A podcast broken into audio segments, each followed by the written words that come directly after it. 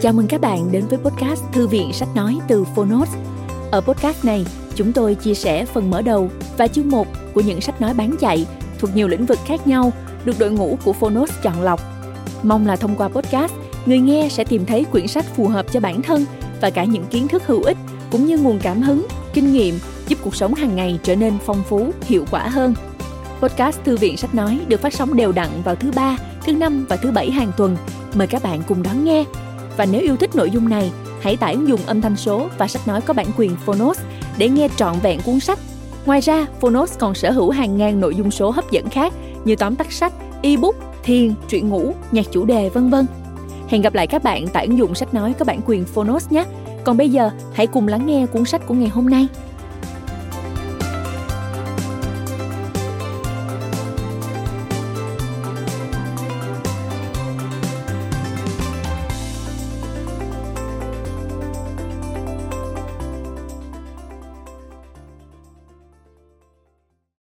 Bạn đang nghe từ Phonos. Những gã khổng lồ và bài học tỷ đô. Những thương vụ kinh điển xóa tan ảo tưởng về thế giới kinh doanh. Cuốn sách hiếm hoi nói về thất bại của những đế chế bất bại. Tác giả, Paul B. Carroll và Trang Cả Mười. Người dịch, Phượng Hoàng. Phiên bản sách nói được chuyển thể từ sách in theo hợp tác bản quyền giữa Phonos với công ty cổ phần sách Bách Việt.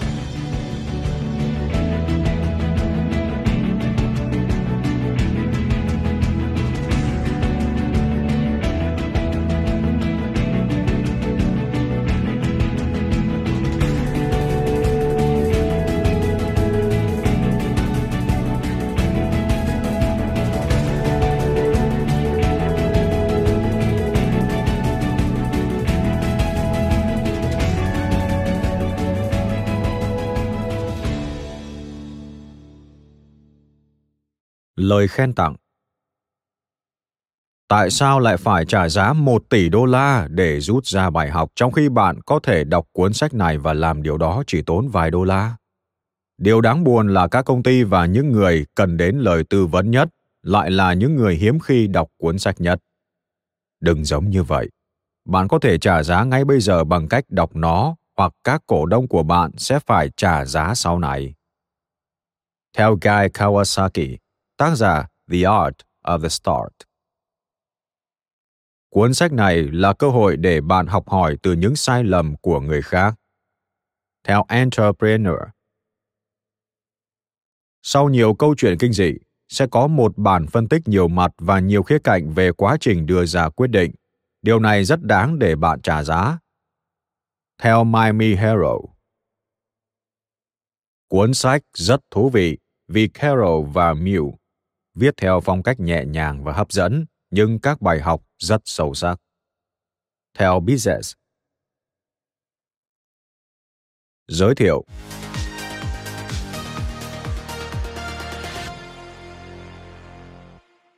Tại sao những sai lầm chết người về mặt chiến lược chỉ được nhận ra khi quá muộn màng? Tập đoàn máy tính quốc tế IBM chia sẻ rằng, vào đầu thập niên 60, CEO Tom Watson Jr. của hãng đã cho gọi giám đốc điều hành chịu trách nhiệm cho phi vụ đầu tư gây thiệt hại 10 triệu đô la đến. Watson nổi tiếng là người vô cùng nóng nảy. Ông hỏi vị giám đốc có biết lý do vì sao bị triệu tập không? Vị giám đốc nọ trả lời rằng có lẽ mình sắp bị sa thải. Watson trả lời, sa thải? Chết tiệt, tôi đã chi 10 triệu đô la đào tạo anh đấy. Tôi chỉ muốn đảm bảo là anh đã học được những bài học quý giá. Trong vài thập kỷ gần đây, các doanh nghiệp Mỹ thiệt hại hàng trăm tỷ đô la do những thất bại. Các giám đốc điều hành dùng mình khi nghe cụm từ thất bại, nhưng mọi người hiếm khi muốn học hỏi từ chúng. Như chúng ta từng chứng kiến cuộc khủng hoảng thế chấp tài sản dưới chuẩn năm 2007 và 2008, các doanh nghiệp tiếp tục lặp đi lặp lại các sai lầm trước đây. Xin được nói thêm một chút Thế chấp tài sản dưới chuẩn là hình thức cho vay, trong đó bên vay vốn không đáp ứng được đầy đủ những tiêu chuẩn cơ bản để vay vốn. Trở lại với nội dung chính. Chúng tôi muốn giúp các giám đốc điều hành và nhà đầu tư học hỏi từ bài học thất bại của những người đi trước.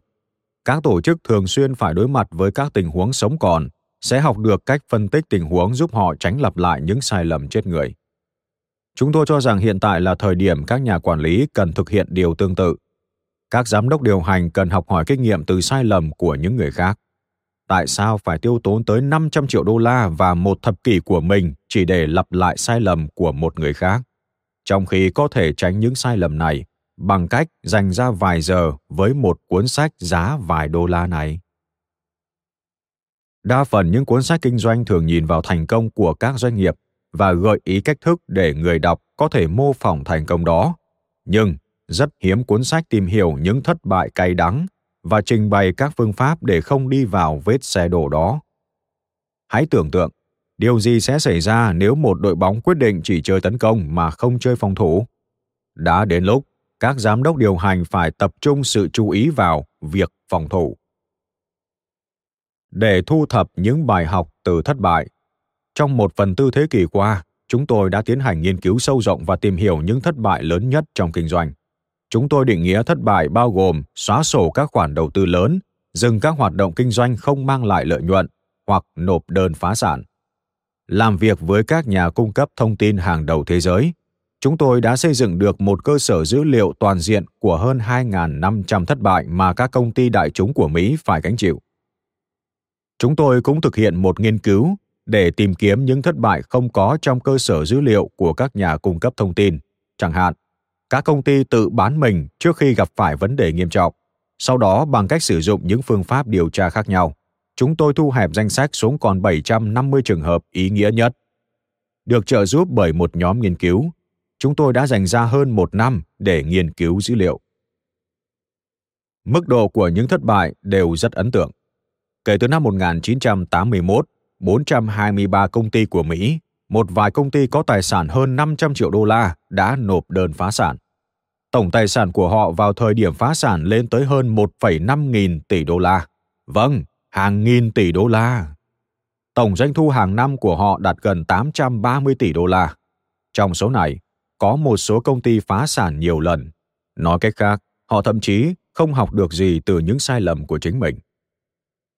Trong 25 năm đó, 258 công ty đại chúng Mỹ cộng gộp lại với con số hơn 380 tỷ đô la bị xóa sổ, thiệt hại do 67 công ty không thể tiếp tục hoạt động sấp xỉ 30 tỷ đô la. Điều gì dẫn đến tất cả những thất bại đó? Luận điểm được nhấn mạnh trong lý thuyết kinh doanh hiện nay cho rằng mọi vấn đề đều xuất phát từ hoạt động điều hành. Các tướng lĩnh nói rằng một kế hoạch chiến đấu không bao giờ dẫn tới chiến thắng ngay trong lần tiếp xúc đầu tiên với kẻ thù. Các giám đốc điều hành doanh nghiệp cũng có quan điểm tương tự. Họ lập luận rằng họ chỉ có thể lập kế hoạch đến chừng đó. Tiếp theo, họ phải lao về phía trước, hy vọng thực hiện tốt hơn những người khác và có thể gặp một chút may mắn. Tuy nhiên, bất chấp tất cả những cuốn sách viết về cách cải thiện hiệu suất bằng cách làm cho các cá nhân và các công ty làm việc hiệu quả hơn, chúng tôi thấy những thất bại thường không xuất phát từ việc thực thi không đầy đủ, cũng không phải do thiếu thời gian hoặc sự may mắn, Thay vào đó, những điều chúng tôi phát hiện ra là rất nhiều thất bại thực sự nghiêm trọng lại xuất phát từ những chiến lược tồi. Một khi đã khởi động các chiến lược đó tất phải thất bại và những thất bại này có lẽ không thể ngăn chặn được ngay cả khi giai đoạn thực hiện trơn tru, trừ khi những người thực hiện có quyền bác bỏ chiến lược đó. Tình hình khá giống với cuộc tấn công của lữ đoàn kỵ binh tin tức tình báo sai lệch và những mệnh lệnh mơ hồ đã góp phần vào quyết định tai hại của người Anh tấn công pháo binh vượt trội của Nga trong cuộc chiến Crimea. Khi cuộc tấn công bắt đầu, thảm họa tất sẽ xảy ra. Lao vào thung lũng tử thần, 600 trung thần tử chiến. Theo lời của Alfred Lord Tennyson. Xin được nói thêm một chút. Alfred Tennyson, sinh năm 1809, mất năm 1892, là một trong những nhà thơ nổi tiếng nhất của Anh. Ông là người được phong Nam tước Tennyson đệ nhất, The First Baron Tennyson. Trở lại với nội dung chính. Do chiến lược là yếu tố thường chịu trách nhiệm khi thất bại xảy ra, nên câu hỏi tiếp theo là liệu ngay từ đầu có thể tránh những chiến lược thất bại này không? Hoặc có phải chúng ta chỉ nhận ra những sai lầm khi đã quá muộn? Để trả lời câu hỏi này, chúng tôi tiến hành phân tích cơ sở dữ liệu nhằm loại bỏ các trường hợp thất bại xuất phát từ việc thực thi kém hoặc từ những yếu tố ngoài tầm kiểm soát của ban quản trị. Chẳng hạn sự sụt giảm số lượng chuyến bay của các hãng hàng không sau vụ tấn công khủng bố ngày 11 tháng 9. Tuy nhiên chúng tôi vẫn thấy hàng trăm trường hợp, trong đó chiến lược ngay tức khắc dẫn đến thất bại nghiêm trọng. Sau đó chúng tôi thực hiện phân tích nguyên nhân gốc rễ của những trường hợp đó. Chúng tôi xem xét các hồ sơ tài chính, các báo cáo kinh doanh và đánh giá từ các nhà phân tích trong ngành để hiểu rõ các thất bại. Chúng tôi sử dụng nhiều kỹ thuật để tránh nhìn nhận mọi chuyện phiến diện. Chúng tôi nhìn nhận những gì viết tại thời điểm đó, xem liệu mọi người trong cùng một ngành có cùng phạm một sai lầm không, hay thất bại này là trường hợp cá biệt. Chúng tôi phát hiện ra rằng có thể tránh được hơn 46% số vụ thất bại nếu các công ty nhận thức được những cạm bẫy tiềm ẩn.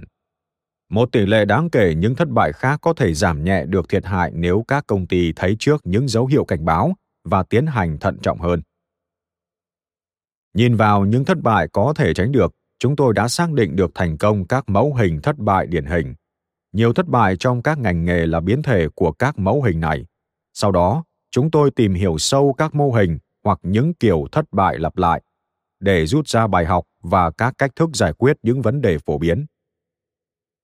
Những điều chúng tôi phát hiện ra là các thất bại có xu hướng liên quan đến một trong bảy loại chiến lược. Thất bại có thể xảy ra bởi những lý do khác nữa. Nhưng, nếu một công ty đi theo một trong bảy chiến lược này thì nhiều khả năng sẽ gặp thất bại. Bảy chiến lược đó là Sức mạnh, hợp lực Xin được nói thêm một chút. Synergy, hay còn gọi là hiệp lực hay đồng tâm hiệp lực, chỉ sự phối hợp liên kết chặt chẽ trên nhiều phương diện, hướng về và nhằm đạt được một mục tiêu chung. Trở lại với nội dung chính. Cách tiếp cận toàn phần lớn hơn tổng các phần này thường khiến các công ty đánh giá quá cao lợi ích từ một vụ sát nhập. Sức mạnh hợp lực mờ nhạt dần Mặc dù các nghiên cứu phát hiện ra rằng các công ty chỉ có khoảng 1 phần 3 cơ hội đạt mục tiêu doanh thu nhờ sức mạnh hợp lực thúc đẩy. Hàng tá các ví dụ nghiêm trọng cho phép chúng tôi tìm ra các dấu hiệu cảnh báo trước một chiến lược hợp lực dựa trên nền tảng những mơ tưởng hão huyền. Kỹ thuật tài chính Chúng tôi không nói về gian lận, chúng tôi nói về những cách thức hợp pháp trong việc sử dụng các hệ thống kế toán hoặc tài chính Đôi khi những cách tiếp cận táo bạo dẫn đến gian lận vì chúng dễ gây nghiện. Một khi các công ty thực hiện những cách tiếp cận này, họ không thể dừng lại. Họ càng tiếp tục táo bạo cho đến khi vượt giới hạn và trở thành bất hợp pháp. Nhưng ngay cả những công ty cho rằng đôi lúc sự táo bạo của họ chỉ nhằm tạo nên một câu chuyện cổ tích. Ví dụ, một bên cho vay tạo ra khối lượng kinh doanh khổng lồ bằng cách cung cấp các khoản vay thời hạn 30 năm cho những tài sản chỉ có thời gian khấu hao từ 10 đến 15 năm. Thầu tóm Thật ngạc nhiên, chúng tôi không chỉ tìm ra vô số ví dụ về các công ty gặp vấn đề trong khi cố gắng thầu tóm một ngành, hàng tá, hoặc thậm chí hàng trăm hoặc hàng nghìn doanh nghiệp địa phương và biến chúng thành một tập đoàn cách xù tầm cỡ quốc gia hoặc khu vực. Chúng tôi thấy rằng rất nhiều nỗ lực thất bại đi đến kết cục gian lận. Chúng tôi cũng thấy rất khó tìm ra những vụ thâu tóm thành công. Ngay cả những công ty được coi là thành công, ví dụ Waste Management Incorporated hoặc AutoNation Incorporated, cũng từng trải qua những vấn đề khủng khiếp và buộc phải thu hồi phần lớn chiến lược thâu tóm ban đầu. Xin được nói thêm một chút. Ra đời năm 1968 và có trụ sở ở Texas, Waste Management Inc. WM hiện là công ty xử lý rác thải lớn nhất nước Mỹ. Còn AutoNation là một nhà bán lẻ ô tô của Mỹ, chuyên cung cấp các loại xe mới và đã qua sử dụng cùng các dịch vụ liên quan. Trở lại với nội dung chính. Giữ nguyên hướng ban đầu. Điều này nghe có vẻ giống sự trì trệ thay vì là một chiến lược nhưng khi phải đối mặt với mối đe dọa rõ ràng đến hoạt động của doanh nghiệp, việc giữ nguyên hướng đi là một quyết định có ý thức, mang tính chiến lược và là một quyết định tồi chẳng hạn, eastman kodak company nhận thức về mối đe dọa lớn đặt ra cho ngành kinh doanh phim, giấy ảnh và hóa chất có tuổi đời hàng thế kỷ khi nhiếp ảnh kỹ thuật số xuất hiện song kodak không hề định hướng lại công ty để thích nghi với một thế giới đã hoàn toàn đi theo hướng kỹ thuật số. Kodak nghĩ họ có thể sử dụng công nghệ kỹ thuật số để tăng cường mảng kinh doanh truyền thống và tiếp tục đầu tư mạnh vào mảng kinh doanh đó. Kết quả là một chiến lược nửa mùa đã tạo ra máy ảnh kỹ thuật số dùng phim, nhưng nó không bán được nhiều. Thị trường gần kề Việc chuyển sang một thị trường gần kề có thể là một hướng đi tuyệt vời để mở rộng một công ty, nhưng những động thái mở rộng thị trường gần kề hóa ra cũng đầy nguy hiểm.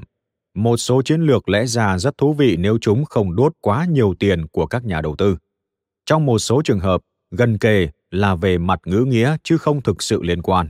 Chẳng hạn, một công ty kinh doanh xi măng nộp đơn phá sản sau khi chuyển sang hàng loạt thị trường mới, kể cả máy cắt cỏ. Công ty lập luận rằng xi măng được dùng trong các gia đình và các gia đình thì có cỏ. Do vậy, họ nên bắt đầu bán máy cắt cỏ. Kiểm soát công nghệ Đây có thể là điều tuyệt vời như trường hợp của tập đoàn eBay và một vài doanh nghiệp khác, nhưng đôi khi các nhà quản lý tự mình lựa chọn sai công nghệ. Chúng tôi không nói về Bidamax, vốn có cơ hội đánh bại VHS làm tiêu chuẩn cho băng cassette. Xin được nói thêm một chút, bidamax là một định dạng băng từ cho video. Nó được Sony phát triển và phát hành tại Nhật Bản vào ngày 10 tháng 5 năm 1975. Còn VHS là một chuẩn tiêu dùng của công nghệ video analog trên băng cassette.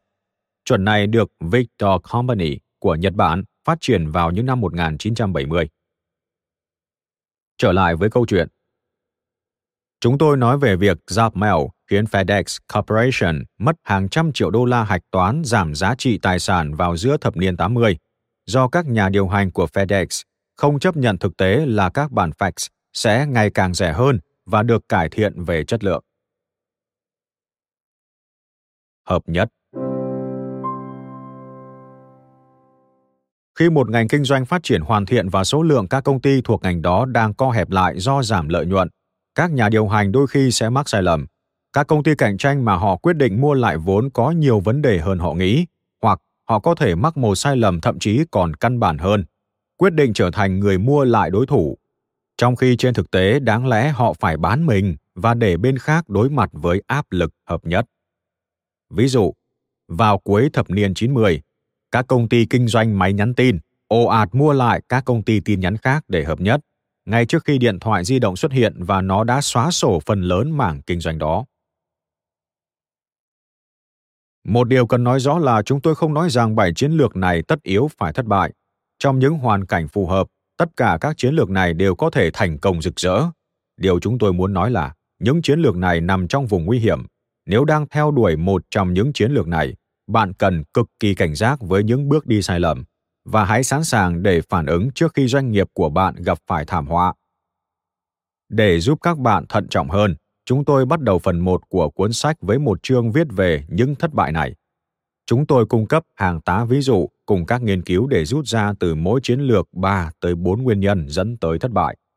Chúng tôi kết thúc mỗi chương bằng một danh sách các câu hỏi hóc búa để các công ty có thể tự vấn trước khi tiến hành thực hiện chiến lược được trình bày trong chương đó nó sẽ nhằm giảm thiểu khả năng trở thành nạn nhân của một trong những vấn đề đã rất phổ biến.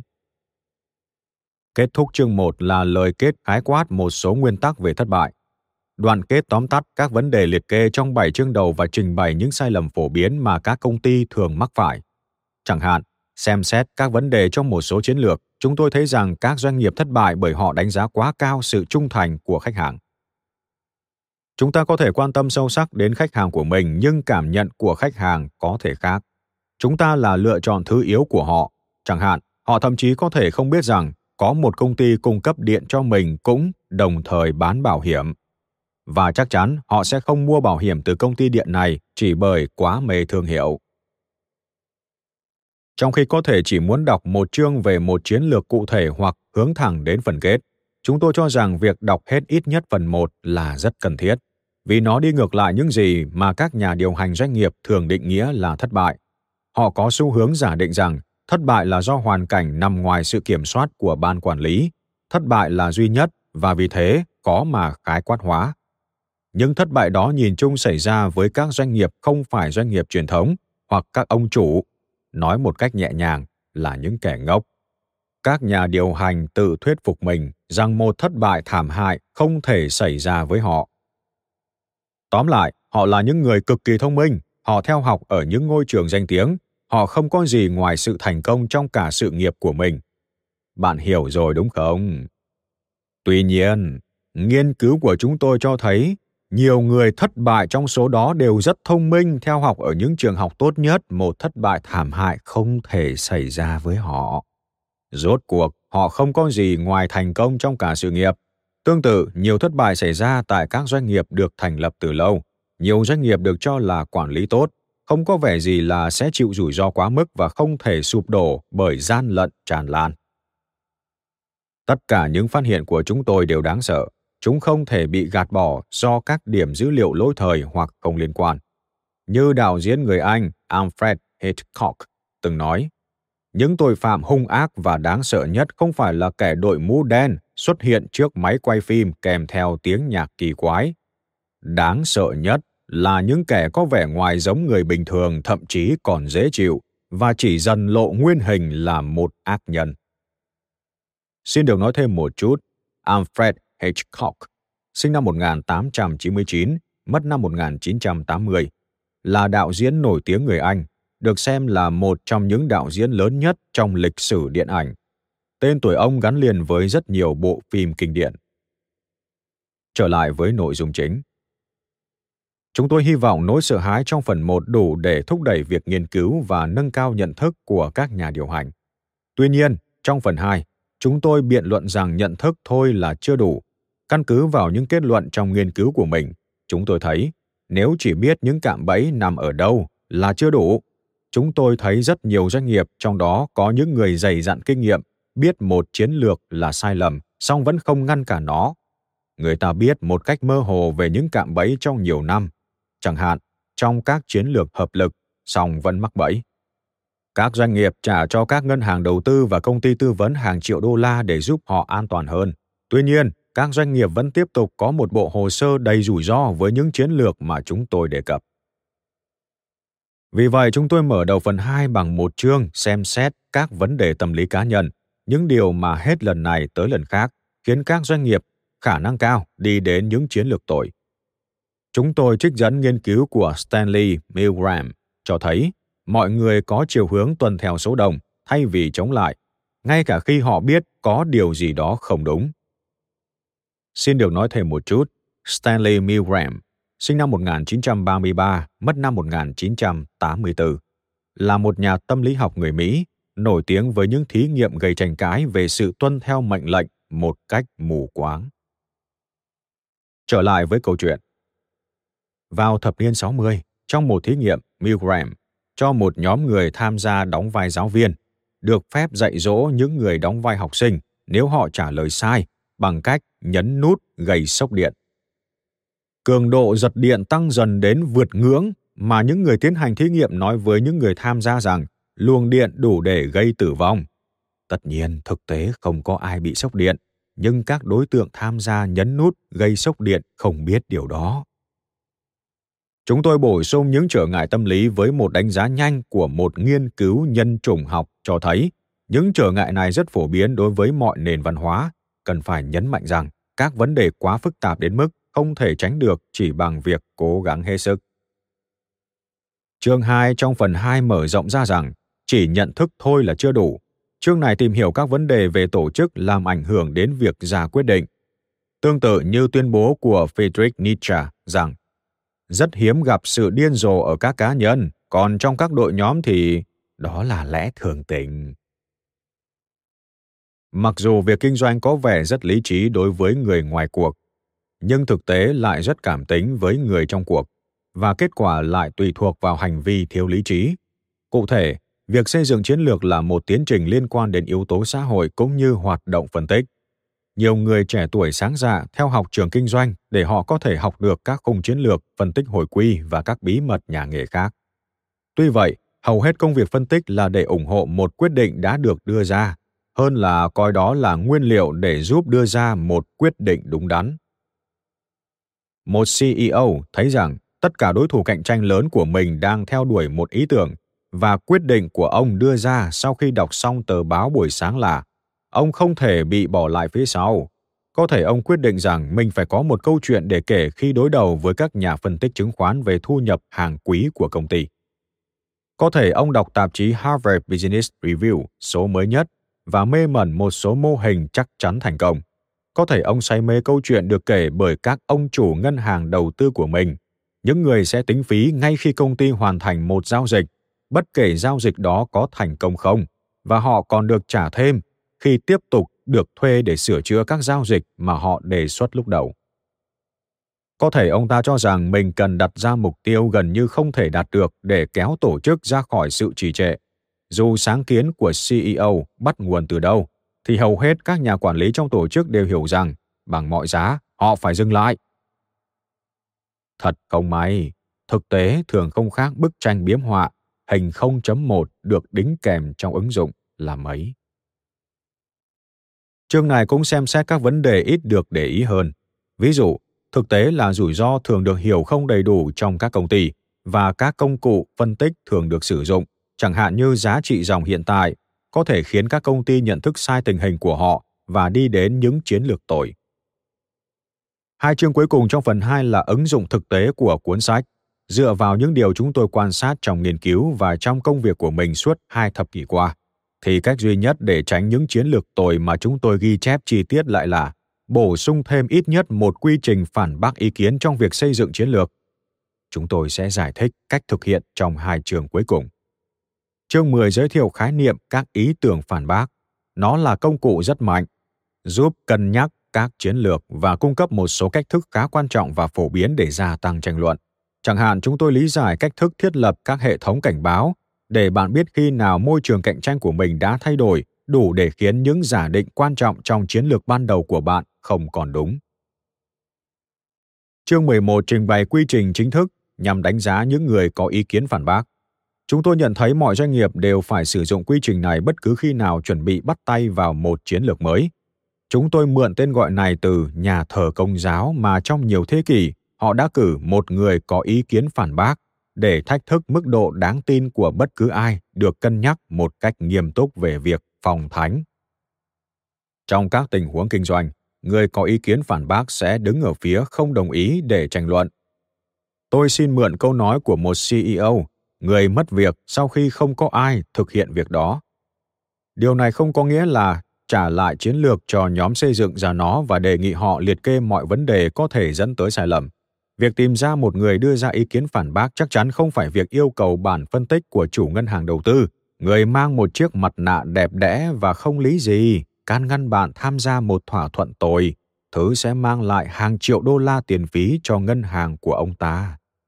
Điều đó có thể có nghĩa là nó chuyển hướng sang một thành viên độc lập của ban quản trị điều đó có nghĩa là việc chỉ định một thành viên quản trị cao cấp đáng tin cậy điều đó có nghĩa là thuê một người ngoài cuộc. Quy trình này được thiết kế đơn giản để những ý kiến phản đối được đưa ra, trong khi các quy trình xây dựng chiến lược thường làm giảm mức độ phản ứng của các ý kiến bất đồng, phản đối.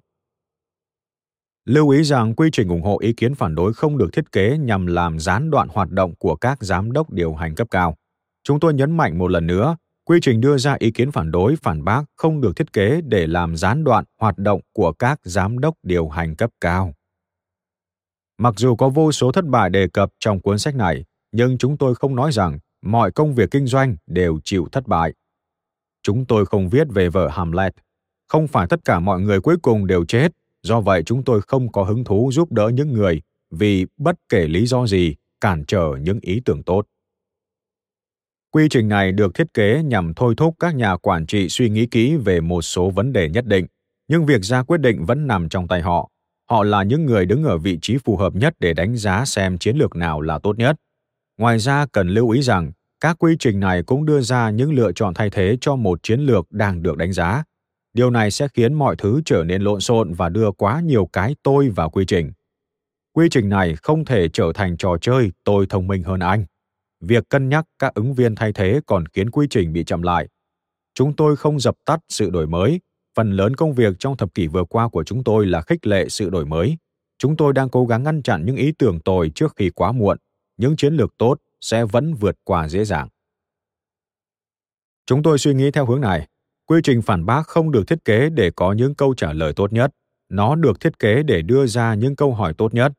Rốt cuộc, kinh doanh không phải là môn vật lý. Kinh doanh không phải là việc đi tìm câu trả lời chính xác, mà là tránh những câu trả lời sai và rồi cố gắng hết sức có thể để thực thi những câu trả lời có thể là đúng. Nhìn chung, chúng tôi hình dung cuốn sách sẽ mang tới bảo hiểm cho thất bại.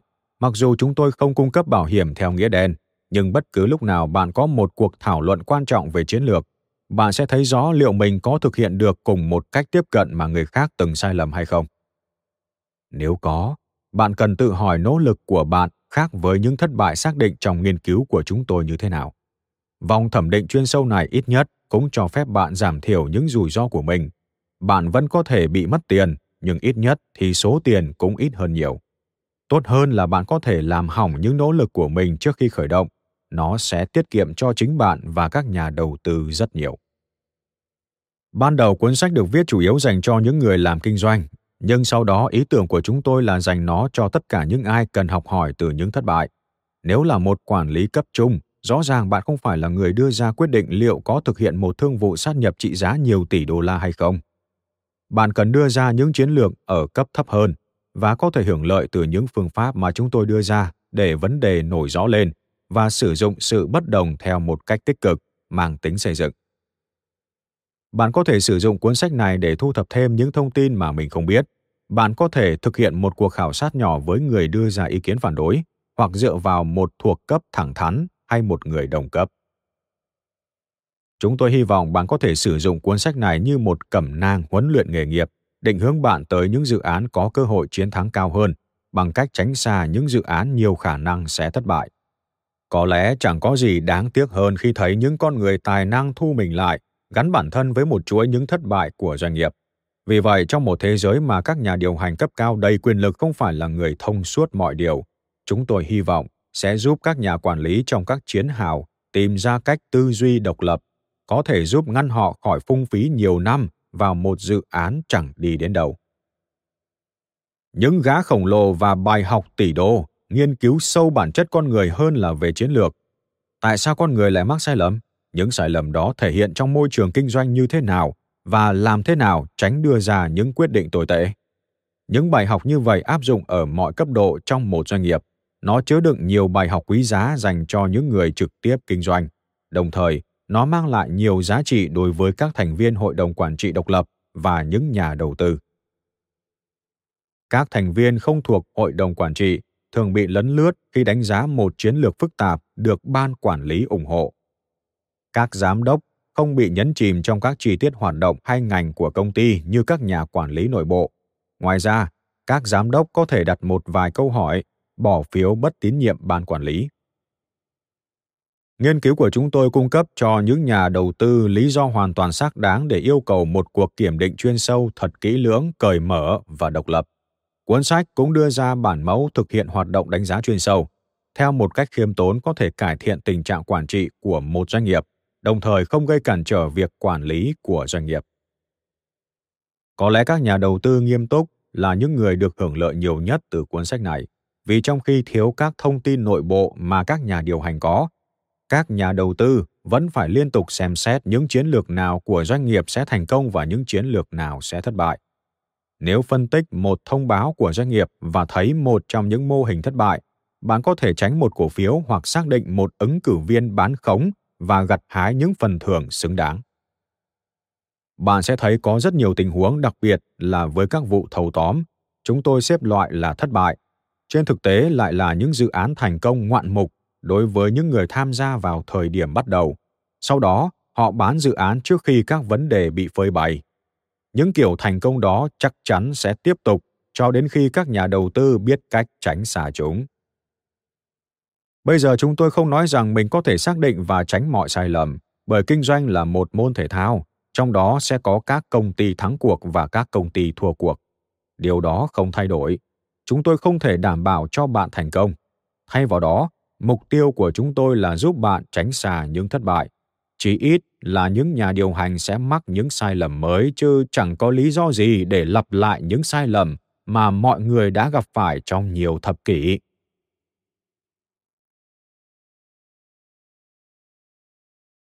Phần 1. Các mẫu hình thất bại.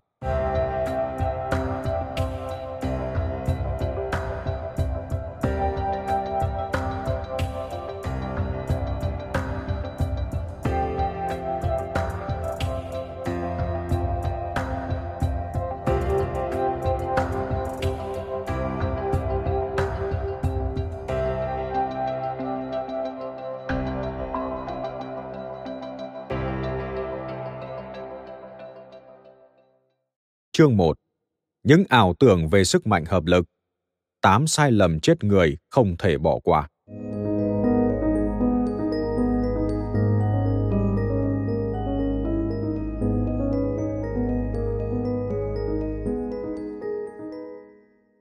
Một buổi sáng thứ bảy, khi Groucho Marx đang đi bộ bên nhà thờ Thánh Patrick ở New York, thì thấy một cô dâu bước ra khỏi chiếc xe limousine Phía sau cô là chiếc đuôi váy dài lướt nhẹ trong gió. Khi sải bước qua cô, Groucho Max trong dáng điệu oai dũng nghênh ngang đã búng mạnh điếu xì gà để gây ấn tượng và nói Đừng kết hôn làm gì, tôi đã thử ba lần rồi, chẳng đi đến đâu đâu.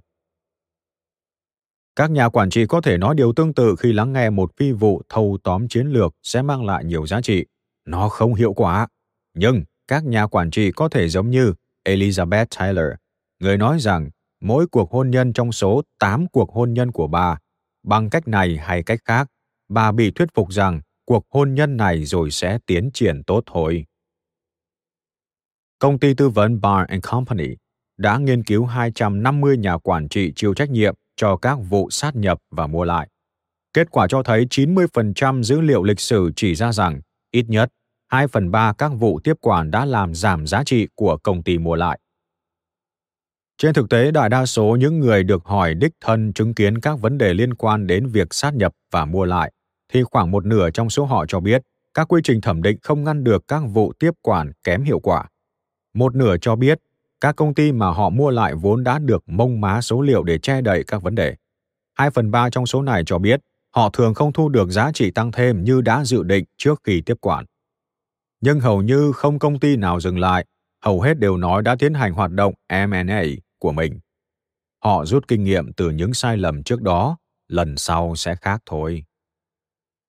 Tuy nhiên, nhiều nghiên cứu cho thấy lần tiếp theo ấy cũng y chang lần trước.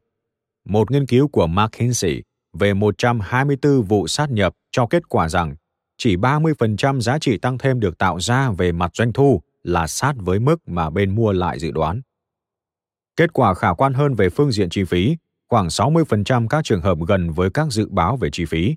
Tuy nhiên, điều đó có nghĩa là 2 phần 5 số đơn vị không bắt kịp và đôi khi còn cách xa các con số dự báo. Trong 1 phần tư số trường hợp thì chi phí được đánh giá quá cao, hơn ít nhất 25%.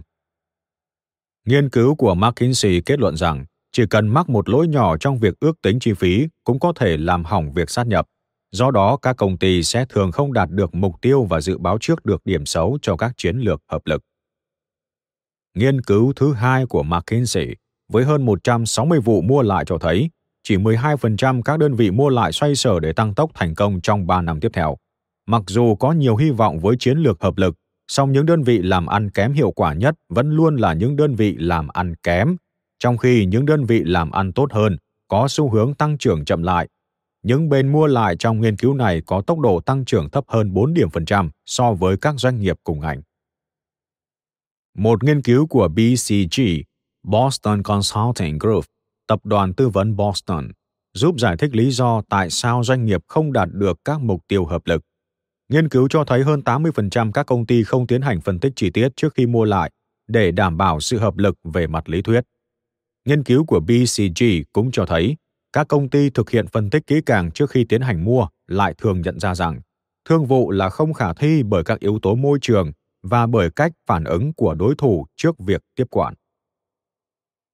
Một nghiên cứu khác của Diamond giúp lý giải tại sao việc lập kế hoạch kiểm duyệt lại không thể thực hiện. Nghiên cứu cho thấy khi các công ty ngày càng phụ thuộc nhiều hơn vào công nghệ, việc đạt được các mục tiêu hợp lực phụ thuộc rất nhiều vào khả năng tích hợp của đơn vị nhằm tích hợp các nền tảng kinh doanh và hoạt động là một. Tuy nhiên, nghiên cứu cũng chỉ ra rằng nhận thức về các vấn đề tích hợp nền tảng kinh doanh thường không có trong tất cả các khâu lập kế hoạch, điển hình là với các nhóm chịu trách nhiệm chuẩn bị sát nhập trong và sau thỏa thuận không hiểu giá trị và rủi ro mà các mô hình kinh doanh mang lại. Rất nhiều vụ sát nhập không có suy đoán về sự thất bại. Ông Warren Herman, cựu chủ tịch Lehman Brothers, nói, gánh nặng nằm ở chỗ cần chỉ ra được rằng bất cứ điều gì thực sự tốt đều có khả năng xuất hiện những sự thất bại. Harman, một tỷ phú hiện đang điều hành quỹ cổ phần riêng, nhắc nhở các cộng sự của ông về những thất bại bằng cách dán tên những phi vụ thương lượng dở tệ lên vách phòng tắm. Tuy nhiên, sự hợp lực lại rất hấp dẫn. Chúng hứa hẹn một điều gì đó mà không cần đánh đổi gì cả. Chúng đáp ứng nhu cầu của các CEO khi muốn thực hiện một số bước đi táo bạo nhằm đánh giá lại một ngành hàng và thiết lập di sản của họ. Một CEO có thể nổi danh chỉ bằng việc ngăn chặn và giải quyết các chiến lược là cực kỳ khó. Luôn có điều gì đó vô cùng hấp dẫn về mặt cảm xúc khi cố gắng gỡ một quả bom. Bên cạnh đó, một số sự hợp lực dường như quá rõ ràng. Tất nhiên bạn có thể cắt giảm chi phí bằng cách kết hợp với các công ty cùng lĩnh vực.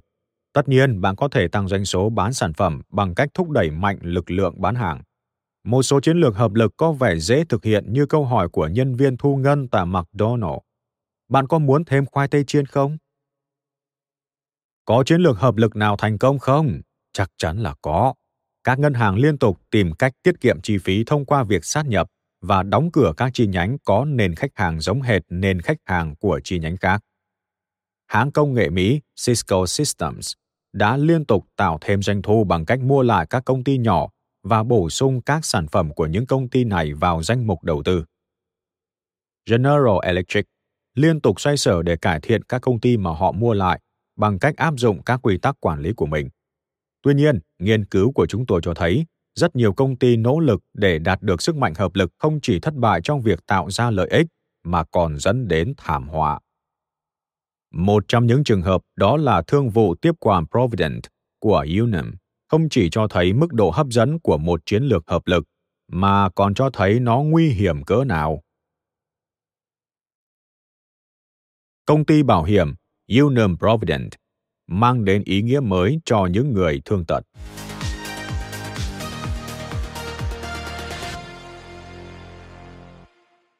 Khi hãng Unum và Provident hoàn tất việc sát nhập trị giá 5 tỷ đô la vào năm 1999, về bề mặt nhìn chung được xem là hoàn hảo.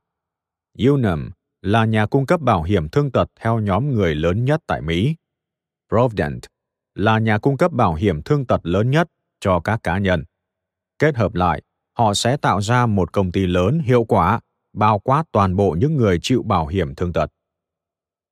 Người phát ngôn của hai công ty ra sức mời chào tất cả các hình thức hợp lực tiềm năng. Unum có thể bán các sản phẩm của Provident như một loại bảo hiểm đi kèm dành cho các cá nhân được bảo hiểm theo chính sách dành cho nhóm của Unum. Unum cũng có thể bán bảo hiểm nhân thọ cho các cá nhân đã mua bảo hiểm theo các chính sách thương tật của Provident. Lực lượng bán hàng của Unum và Provident cùng nhau kết hợp lại nhằm tiếp cận những đối tượng chưa có một chính sách thương tật nào.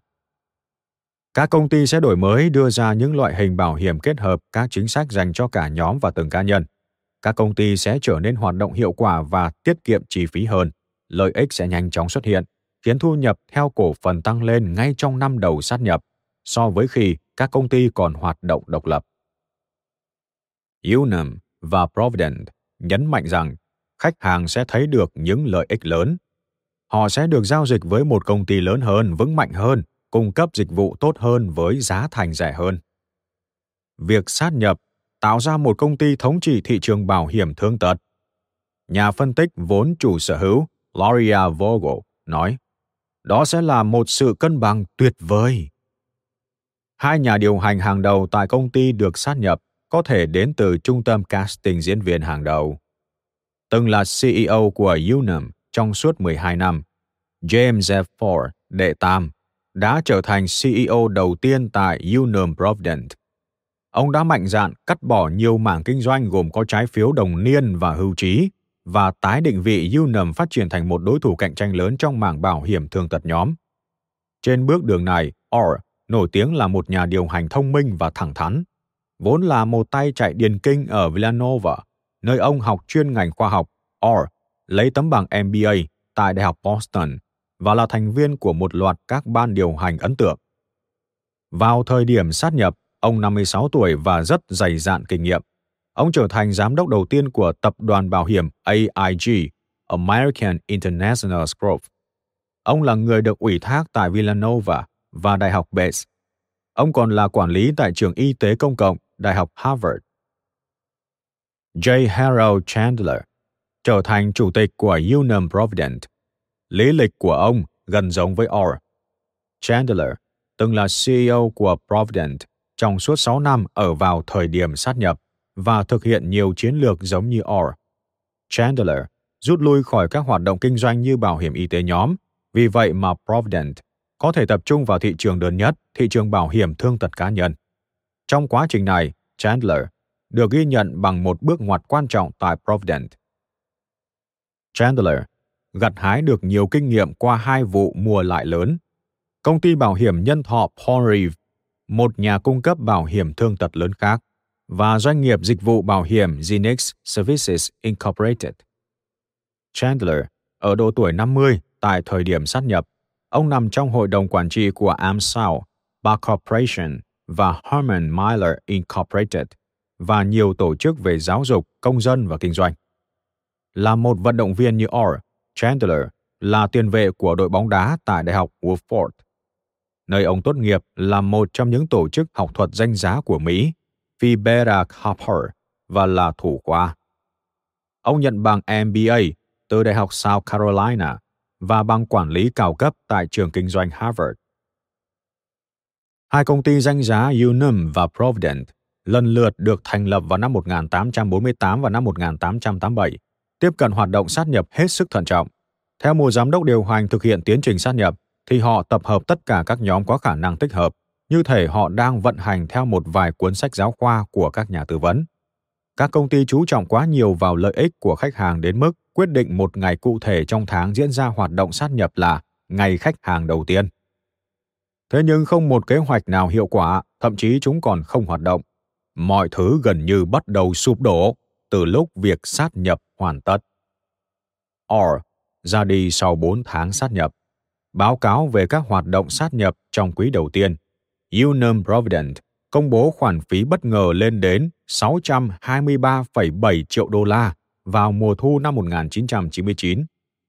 Khoản phí này chủ yếu liên quan đến các vấn đề về chính sách thương tật nhóm và hoạt động tái bảo hiểm đang bán. Khoản chi phí còn bao gồm 42,5 triệu đô la các khoản phí ngoài dự kiến liên quan đến hoạt động sát nhập. Or mất tín nhiệm và ông đã ra đi. Chandler tiếp quản vị trí CEO, nhưng ông không thấy mọi việc dễ dàng hơn Orr. Chandler cho rằng việc sát nhập là một sự kết hợp gấp ba lần, gấp ba, bởi rõ ràng Paul Reeve vẫn chưa thực sự được tích hợp vào Provident trong hai năm trước khi sát nhập với Unum. Vì thế, Chandler phải tìm cách kết hợp thực sự ba công ty lớn. Nhưng Chandler nói, tại thời điểm đó thì việc sát nhập thực sự phức tạp hơn nhiều. Ông nhận thấy những vấn đề như yêu cầu bồi thường đau thắt lưng có thể được xử lý tại Unum bởi bộ phận thương tật nhóm hoặc bởi một trong hai bộ phận chính khác của công ty. Điều tương tự cũng có thể áp dụng đối với Provident và Ponrive. Yêu cầu bồi thường đau thắt lưng có thể được xử lý bởi một trong ba bộ phận. Song kế hoạch sát nhập Unum Provident phải đảm bảo toàn bộ các yêu cầu bảo hiểm cho đau thắt lưng phải được xử lý bởi một bộ phận siêu hiệu quả. Chúng tôi phải thực hiện tái định hướng sau hậu trường. Ông nói, phải di chuyển nhiều bộ phận. Mỗi công ty đó có ba bộ phận quan trọng, vì thế công việc thực tế phải là ba lần ba. Trong vài năm tiếp theo, Chandler cố gắng tích hợp các hoạt động kinh doanh và tìm ra sự hợp lực mong muốn, nhưng ông không bao giờ thực hiện được. Unum và Provident bàn luận trước khi sát nhập về tính hiệu quả của bộ phận hành chính, nhưng họ bắt đầu là một công ty sát nhập với 34 hệ thống thông tin riêng biệt, không trao đổi thông tin với nhau. Vào năm 2005, sau 6 năm sát nhập, Unum Provident đã tìm cách loại bỏ 4 trong số 34 hệ thống đó. Các lực lượng bán hàng không hợp tác với nhau, họ không muốn bán sản phẩm của nhau. Trên thực tế, rất khó để họ hợp tác ngay cả khi đã thực sự cố gắng. bảo hiểm thương tật dành cho cá nhân có xu hướng được bán bởi các chuyên gia do sự phức tạp của tình trạng cá nhân hóa mà các chính sách đòi hỏi.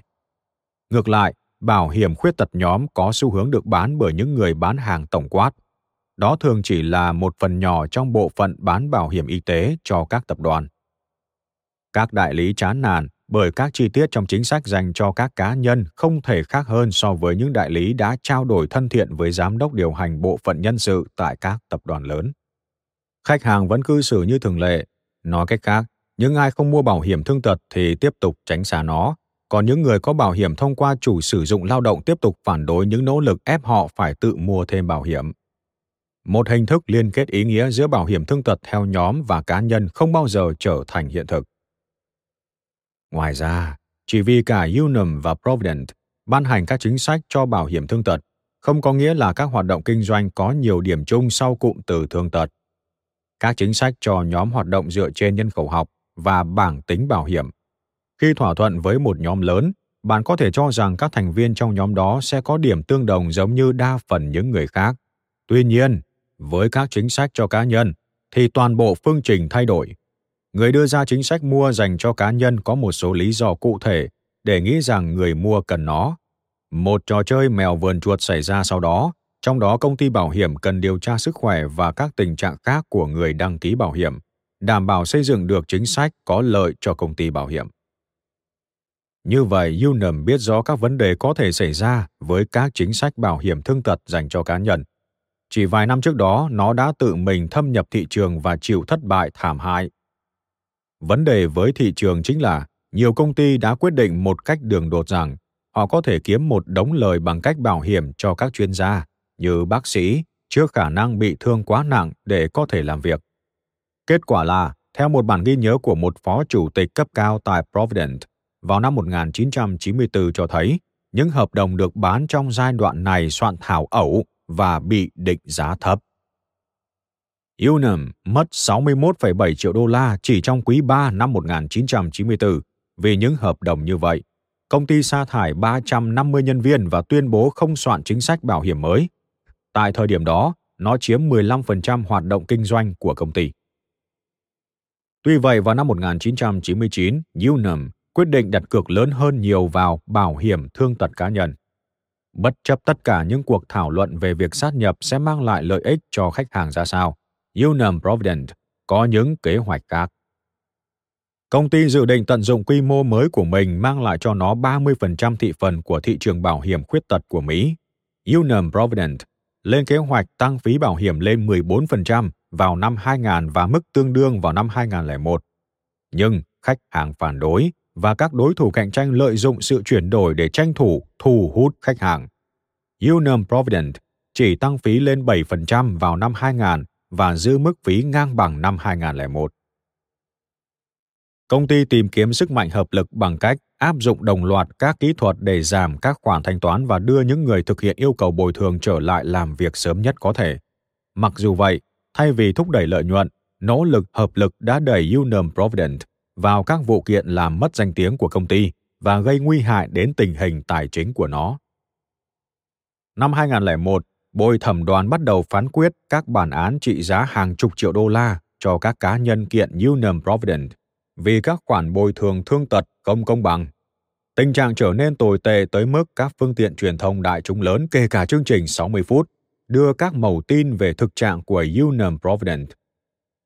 Xin được nói thêm một chút, chương trình 60 phút của đài CBS Hoa Kỳ thực hiện những cuộc phản ánh đưa tin về những sự kiện vấn đề nóng liên quan đến xã hội, chính trị, kinh tế, văn hóa nghệ thuật. Ngoài việc đưa vào những tin tức thời sự được dư luận quan tâm, chương trình còn sử dụng phương thức lấy điều tra của phóng viên làm trung tâm. Trở lại với câu chuyện. Chương trình 60 phút điều tra ra một bác sĩ phẫu thuật mắt bị bệnh Parkinson có khoản bồi thường thương tật không được chấp nhận. Tôi biết nếu mình cố phẫu thuật cho ai đó, có thể tôi sẽ làm họ bị mù. John Tedesco, bác sĩ phẫu thuật nói khi chương trình phát hình ảnh bàn tay phải run lẩy bẩy của ông. Không một ai trên hành tinh này nói rằng người bị bệnh Parkinson có thể thực hiện được ca phẫu thuật mát. Mặc dù các thẩm phán đã giảm mạnh những phán quyết ban đầu, nhưng Unum Provident vẫn phải chi trả cho nhiều cá nhân hơn 10 triệu đô la mỗi người vì những khoản bồi thường không được chấp nhận một cách bất công. Và con số tuyệt đối ở các vụ kiện vẫn khó dự đoán.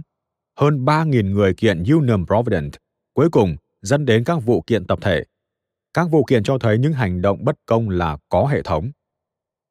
Unum Provident đặt mục tiêu hàng tháng từ chối các yêu cầu bồi thường và thậm chí còn tổ chức các cuộc thảo luận bàn tròn ngoài giờ làm hoặc cuối tuần nhằm tổng hợp danh sách đen. Các cuộc họp vốn không được ghi chép lại để không bị truy cứu bằng văn bản.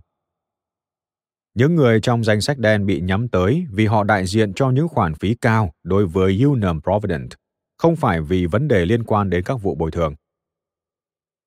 Người ta cho rằng Unum Provident đã trao một giải thưởng Hungry Voter, kền kề đói, cho những đại lý lo việc bồi thường đặc biệt năng nổ trong việc từ chối các yêu cầu theo các vụ kiện. Giải thưởng mang khẩu hiệu, cứ từ từ, tôi đang đến đấy. Một số bác sĩ ủng hộ các vụ kiện nói rằng họ được Unum Provident thuê để đồng tình với những nỗ lực từ chối các khoản bồi thường. Những ý kiến được tòa án liên bang đưa ra đã trừng phạt Unum Provident vì những quy trình bồi thường thực tế bất chấp thông lệ và gần như gian lận hoàn toàn. Các cơ quan quản lý nhà nước đã can thiệp khiến Unum Provident phải nộp phạt 15 triệu đô la và đồng ý xem xét lại khoảng 200.000 trường hợp có yêu cầu bồi thường thương tật bị từ chối. Unum Provident phủ nhận việc đặt ra mục tiêu từ chối các yêu cầu bồi thường. Công ty cho biết số phần trăm các vụ đòi bồi thường mà họ từ chối không tăng trong suốt thời gian đó, khi mà những người đang kiện cho rằng công ty đang tăng cường áp lực để từ chối các yêu cầu bồi thường.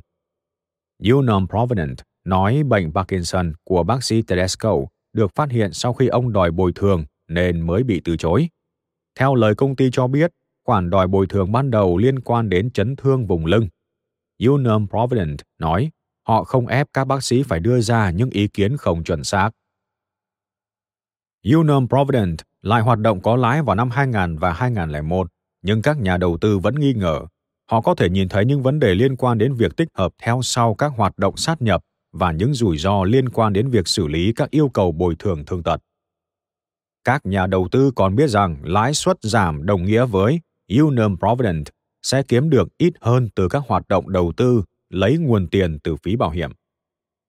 Ngoài ra, tăng trưởng kinh tế đi xuống có xu hướng làm tăng các yêu cầu bồi thường thương tật. Những người thất nghiệp hoặc thiếu việc làm nhiều khả năng nộp đơn yêu cầu thanh toán tiền bảo hiểm vì mất khả năng lao động. Vào cuối năm 2001, giá cổ phiếu của Unum Provident giảm xuống khoảng 50% so với thời điểm sát nhập. Hóa ra, các nhà đầu tư đã quá lạc quan. Hoạt động kinh doanh bảo hiểm thương tật dành cho cá nhân tiếp tục xấu đi. Năm 2002, Chandler được ghi vào danh sách những CEO tồi tệ nhất do tạp chí Forbes đưa ra. Dựa trên việc so sánh hiệu suất hoạt động kinh doanh với nghĩa vụ phải bồi thường của công ty. Tháng 3 năm 2003, Moody's cho biết họ đang cân nhắc việc giảm xếp hạng trái phiếu về trạng thái trái phiếu không nên đầu tư, junk bond. Quyết định đó sẽ làm suy yếu khả năng sinh lời của Unum Provident. Cổ phiếu lao dốc, giảm 90% so với thời điểm sát nhập. Chandler mất chức. Xin được nói thêm, dịch vụ nhà đầu tư của Moody, Moody's Investor Service, MSI, hoặc thường hay gọi là thang Moody, là công ty xếp hạng tín dụng Moody cung cấp những nghiên cứu tài chính về vấn đề tín dụng. MIS cùng với Standard Poor's, S&P và Finch Group là ba ông lớn về lĩnh vực xếp hạng tín dụng. Trở lại với câu chuyện. Tom Watson, người dưới quyền Chandler, đã tiếp quản công ty. Mặc dù từng là đệ tử của Chandler nhiều năm trước khi sát nhập, Watson nhanh chóng từ bỏ những gì ông gọi là chú trọng quá mức vào tăng trưởng và thái độ kiêu ngạo của những năm trước đây. Ông nói, dưới thời Chandler, Union Provident đã bộc lộ thái độ cực kỳ áp đặt, không thực sự quan tâm đến những điều nhân viên nghĩ. Về cơ bản, Watson cũng đã hủy bỏ việc sát nhập. Ông chi gần 1 tỷ đô la để giải quyết các vấn đề liên quan đến các chính sách thương tật dành cho cá nhân mà Provident soạn thảo trước khi sát nhập. Watson cũng thu hẹp đáng kể các kế hoạch để soạn thảo chi tiết thêm các chính sách bảo hiểm cá nhân trong tương lai.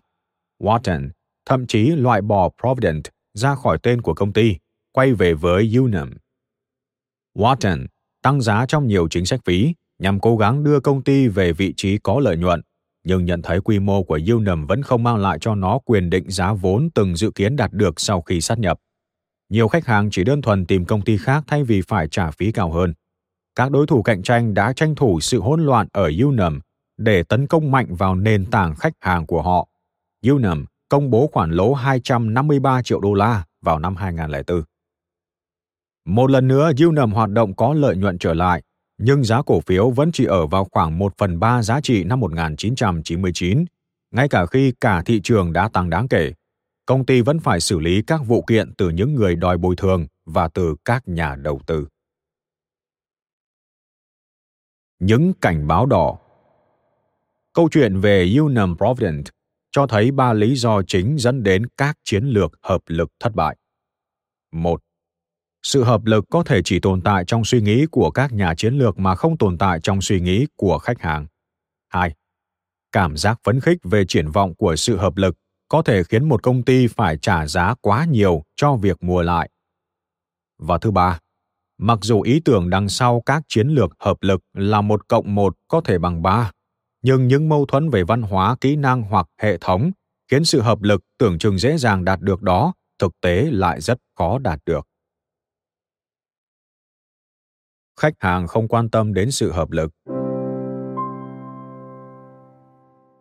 trong khi nhiều thông cáo báo chí tuyên bố rằng một chiến lược phù hợp sẽ làm thay đổi mãi mãi đời sống của khách hàng, thì nhiều khách hàng vẫn không nhận thấy bất cứ sự thay đổi nào và nhiều khách hàng thậm chí còn thấy mình bị đối xử tệ hơn. Một nghiên cứu cho thấy khách hàng đánh giá rằng chỉ 29% hoạt động sát nhập mang đến cho họ dịch vụ hoặc giá cả tốt hơn. Một nghiên cứu khác cũng chỉ ra rằng khoảng 30% khách hàng của công ty có thể từ bỏ trong giai đoạn hậu sát nhập. 2 phần 3 số khách hàng từ bỏ do cảm nhận chất lượng dịch vụ tệ hơn trước đó.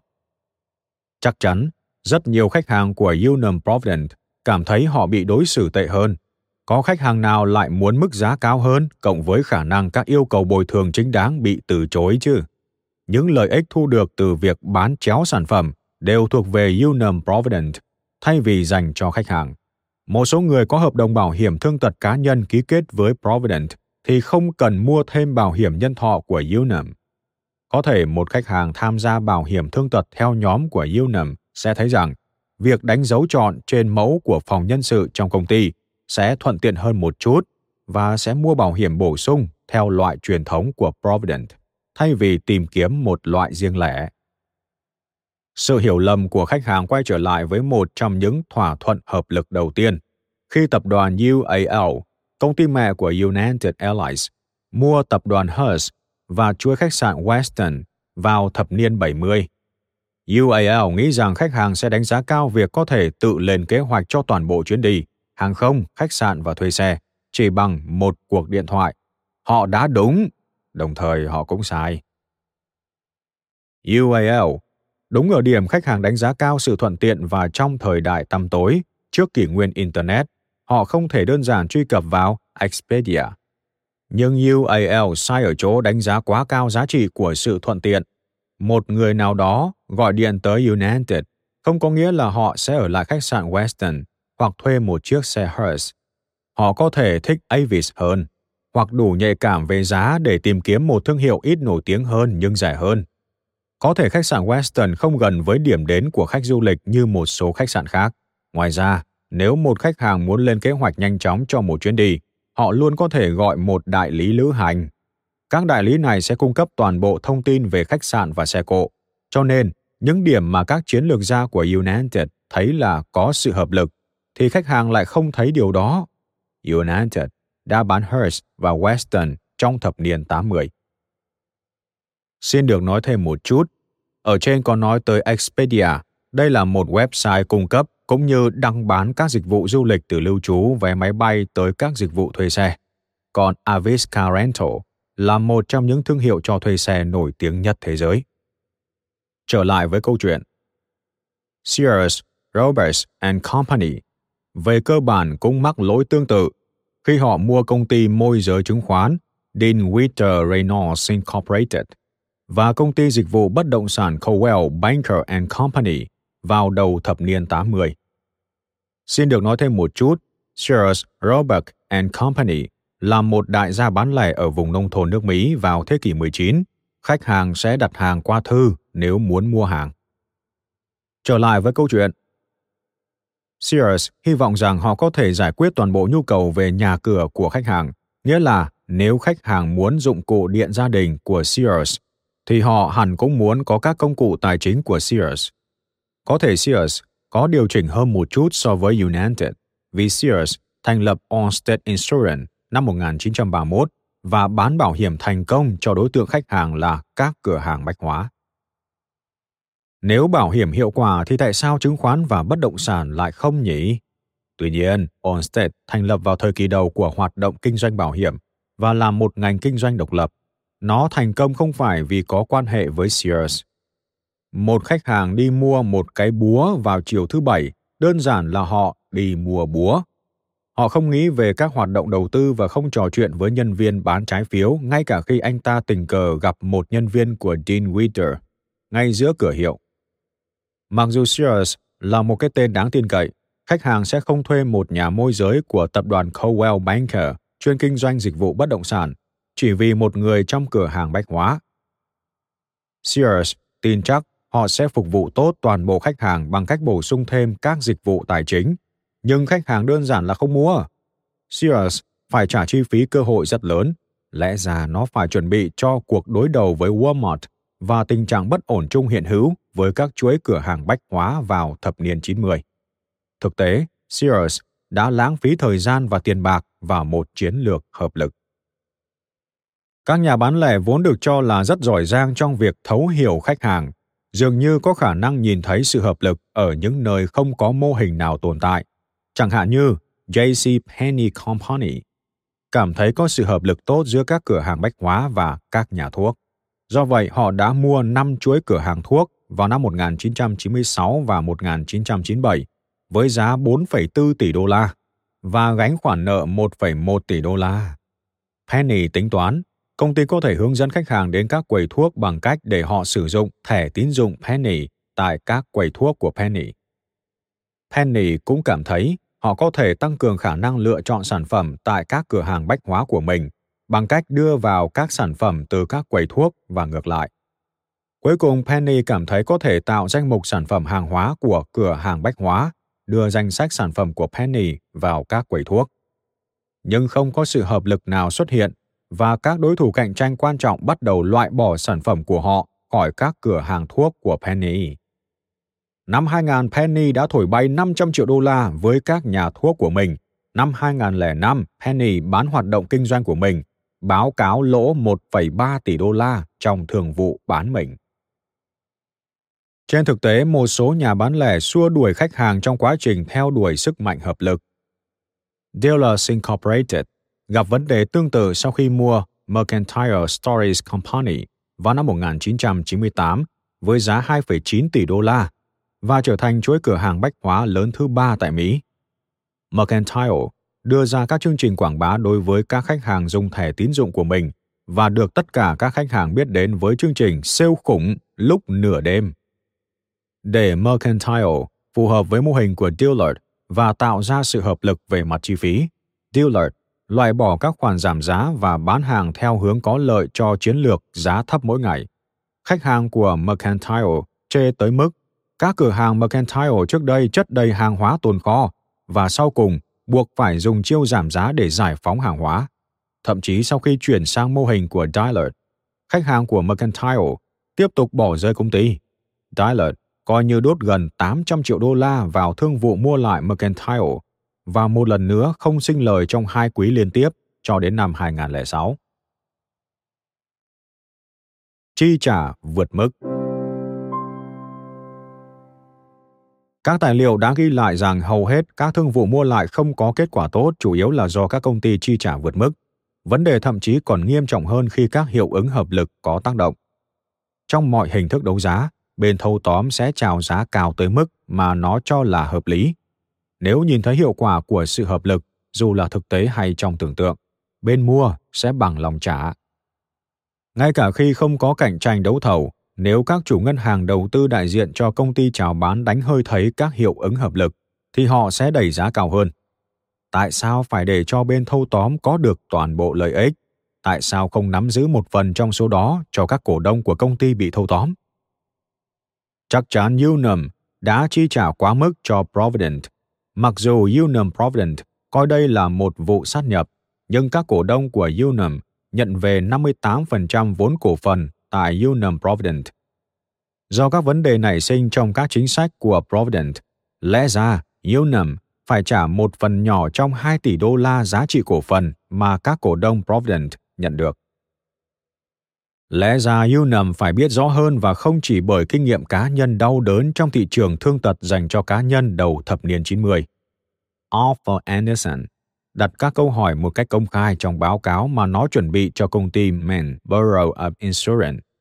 Công ty này đang xem xét khả năng sát nhập, chừng nào Unum vẫn có trụ sở tại Portland, Maine.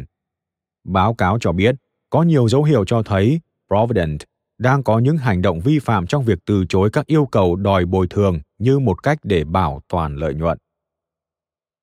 Báo cáo đó chỉ ra rằng, toàn bộ các khoản thu của Provident dường như chưa đầy đủ và có thể không bền vững. Những lời khai về Provident trong các đơn kiện tại các phiên tòa đều rất rõ ràng. Một bác sĩ đã viết cho sĩ quan cảnh sát của cục rằng, một người đòi Provident bồi thường đang phải chịu đựng chứng rối loạn lưỡng cực. Tuyệt vọng sau vài tháng chịu sự tra tấn của những người xử lý yêu cầu bồi thường của Provident. Người này gửi cho Provident một lá thư. Cô ấy thừa nhận rằng sợ bị dồn vào tình thế dẫn đến tự tử, và nếu vậy, cô sẽ thực hiện ở ngay bậc thềm trụ sở chính của Provident tại Chattanooga. Đây không phải là hành động của những khách hàng hài lòng. Giống với Unum, công ty đồ ăn nhanh Quaker Oats đã trả quá cao khi mua Snapper Beverage với giá 1,7 tỷ đô la vào năm 1994. Mặc dù ở thời điểm đó, các nhà phân tích cảnh báo rằng mức giá 1 tỷ đô la đã là quá cao, nhưng Quaker nhìn thấy các hiệu ứng hợp lực. Đồ uống của Snapper sẽ giúp hoàn thiện dòng sản phẩm yến mạch của Quaker Oats và làm mới thương hiệu Quaker. Quaker sẽ cải thiện hệ thống phân phối của Snapple. Cuối cùng, Quaker sẽ giúp Adorate, một sản phẩm của công ty này thành công và có sức hút hơn với các nhà phân phối so với những gì Snapple đạt được. Trong khi đó, các nhà phân phối của Snapple có thể giúp đồ uống Gatorade của Quaker dành thêm được không gian trên kệ hàng. Nhưng Quaker không tìm hiểu kỹ để hiểu về hệ thống phân phối của Snapple. Với sức hấp dẫn của Snapple, thì lý do chính là ở sản phẩm. Các nhà phân phối đã đầu tư với tư cách cá nhân và thực hiện tất cả các chiêu giao dịch hiếm thấy để giành được không gian trên kệ hàng. Những nhà phân phối này không quan tâm đến sự quan liêu hay cách Quaker tiếp cận doanh nghiệp. Họ cũng không có động cơ tài chính nào để giúp Accurate. Quaker đề nghị các nhà phân phối của Snapper chuyển một tỷ lệ phần trăm nhất định khoảng không gian của Snapper cho Adorate nhưng các nhà phân phối đã dành gấp 4 lần không gian kệ của Snapple so với Adorate. Các nhà phân phối nói, cảm ơn nhưng chúng tôi xin từ chối với Quaker. Mặc dù Quaker tin chắc rằng Snapper sẽ tiếp tục sở hữu thị trường của nó, các công ty khác nhận thấy thành công của Snapper và bắt đầu cạnh tranh mạnh bằng những đồ uống mới. Việc kinh doanh của Snapper bắt đầu có chiều hướng xấu đi. Chỉ 3 năm sau khi mua Snapper, Quaker đã bán nó với giá 300 triệu đô la. William Smithberg, CEO lâu năm của Quaker, đã nghỉ hưu vào năm đó ở tuổi 59. Tương tự như với Unum, đôi khi việc quá tập trung vào các hiệu ứng hợp lực khiến các công ty bị lu mờ trước thực tế là rất nhiều vấn đề đi cùng các cơ hội. Khi Federated Department Stores Incorporated, hiện nay được biết đến với cái tên Macy's Incorporated, mua Fingerhut Companies với giá 1,7 tỷ đô la vào năm 1999. Họ rất vui mừng vì tăng thêm sản phẩm trong bảng danh mục hàng bán và thương mại điện tử. Federated, công ty sở hữu các nhà bán lẻ cao cấp như Macy và Bloomingdale, không thấy rằng việc chuyển dịch của Fingerhut sang thương mại điện tử chỉ là một cuộc dạo trời chóng vánh mang cơ hội và lấy cảm hứng từ việc định giá cao các doanh nghiệp kinh doanh trên internet thời điểm đó trên thực tế, phần mềm ứng dụng đặt hàng của Fingerhut bị lỗi, hoạt động chậm chạp và việc quản lý không hiệu quả do sự phức tạp của thị trường thương mại điện tử trên Internet. Ngoài ra, Fingerhut tăng doanh số của mình bằng cách tích cực thu hút khách hàng. Họ chấp nhận cung cấp thẻ tín dụng cho những khách hàng rủi ro hơn. Cuối cùng khi nhận ra các vấn đề thì Federated đã bị nhấn chìm. Vào đầu năm 2002, Federated từ bỏ và cho biết họ sẽ bán Fingerhut thành nhiều phần. Giá trị tài sản trên sổ sách của Federated sụt giảm và thông báo khoản lỗ liên quan đến Fingerhut trị giá 2 tỷ đô la. Đôi khi việc trao đổi thêm về hợp lực khiến các công ty phải trả mức giá quá cao theo một cách tinh vi hơn. Nói cách khác, các công ty tập trung quá nhiều thời gian quản lý và sự chú ý vào chiến lược hợp lực tới mức làm họ mất đi khả năng theo đuổi những cơ hội khác hiệu quả hơn. Chẳng hạn, khi tập đoàn Safeco của Mỹ mua American States Financial Corporation với giá 2,8 tỷ đô la vào năm 1997. Mục tiêu là kết hợp sự hiện diện của Safeco ở phía Tây với sự hiện diện của American States tại vùng trung tâm phía Bắc Hoa Kỳ và phía Đông để tạo thành lực lượng bán đại lý bảo hiểm lớn nhất tại nước này. Mục tiêu cũng là Safeco tập trung vào bảo hiểm cá nhân. American States sẽ bổ sung phần bảo hiểm thương mại. Mặc dù vậy, trong khi Safeco tích hợp hai hoạt động kinh doanh, thì nó không thấy được các hình thức bảo hiểm của mình đã trở nên lỗi thời. Nó chấp nhận nhiều loại hình kinh doanh mà các công ty khác từ bỏ và phải xử lý khoản nợ 1,2 tỷ đô la. 1 cộng 1 không bằng 3. 1 cộng 1 bằng 1. Mặc dù chiến lược hợp lực dựa trên nền tảng các doanh nghiệp khác nhau có thể giúp đỡ nhau, nhưng đôi khi họ lại không muốn vậy. Các công ty thường lường trước những vấn đề này và thuê các chuyên gia quản trị sự thay đổi để kéo mọi người lại với nhau. Nhưng việc sử dụng những chuyên gia đó gợi nhớ lại lời cảnh báo của Warren Buffett. Đừng bao giờ hỏi thợ cắt tóc là bạn có cần cắt tóc không. Chẳng một chuyên gia quản lý sự thay đổi nào với mức phí 10.000 đô la một ngày lại nói với bạn, điều này không thể làm được. Tuy nhiên có những thời điểm mà động cơ của việc không hợp tác quá lớn hay khi những thói quen đã ăn sâu bám rễ, thì việc thay đổi để các bên hợp lực với nhau sẽ cực kỳ khó khăn. Tại Unum, các đại diện bán hàng yêu cầu các công ty bán bảo hiểm nhóm không được trang bị kỹ năng bán bảo hiểm cá nhân và ngược lại. Điều tương tự cũng xảy ra với nhân viên bảo hiểm. Unum có chuyên môn riêng của họ và Provident cũng vậy. Chẳng có lý do đặc biệt nào buộc họ phải cộng tác cả. Việc hợp nhất America Online Incorporated và Time Warner Incorporated cho thấy vấn đề lớn hơn nhiều. Vào thời điểm hợp nhất năm 2000, khi vốn hóa thị trường của công ty là 280 tỷ đô la, Steve Case của AOL và Gerald Levin của Time Warner tuyên bố rằng họ không làm gì khác ngoài thay đổi hoàn toàn phương tiện truyền thông bằng cách kết hợp một công ty truyền thông lâu đời với một công ty non trẻ. Họ cho biết AOL sẽ cung cấp cho khách hàng các tạp chí, truyền hình cáp, phim ảnh, âm nhạc và sách của Time Warner. Time Warner sẽ cung cấp các nội dung mới giúp AOL có thêm nhiều khách hàng đăng ký dịch vụ thuê bao trực tuyến của mình. Nhưng chúng ta đều biết kết quả cuối cùng thế nào. Case và Levin định hình bước nhảy vọt về khái niệm liên quan đến việc thành lập một loại hình công ty truyền thông mới, kết hợp giữa phương tiện truyền thống cũ và mới. Họ làm mọi thứ họ có thể nghĩ ra để tất cả các bộ phận hợp tác với nhau, kể cả đưa ra chính sách khích lệ về mặt tài chính.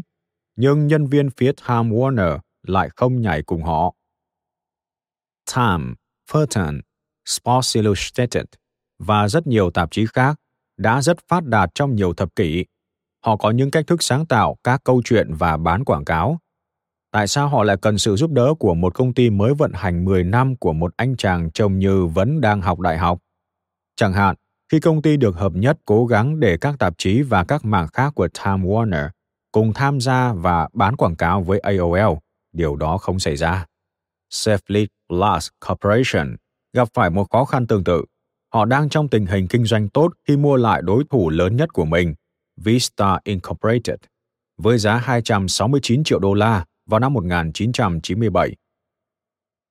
Safelit, vốn cung cấp dịch vụ thay kính trong ô tô, có một đội ngũ quản lý được ngưỡng mộ và hy vọng mang một số cải tiến quy trình của mình sang cho Vista. Trong những vấn đề khác, Safelit đã nhận ra rằng chi phí hành chính của một công ty bảo hiểm có thể lên tới 100 đô la cho một hạng mục sửa chữa 300 đô la.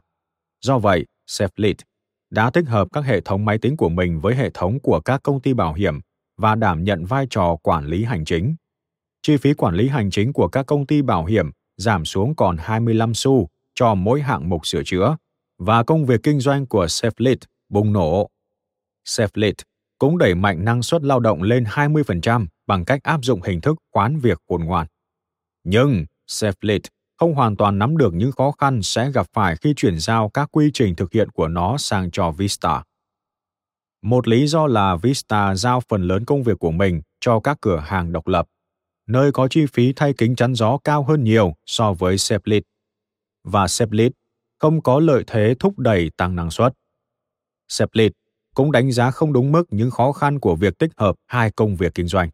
Nỗ lực bán hàng chậm lại và việc cải thiện năng suất cũng dừng lại, trong khi hai công ty lại chú trọng vào việc hợp nhất.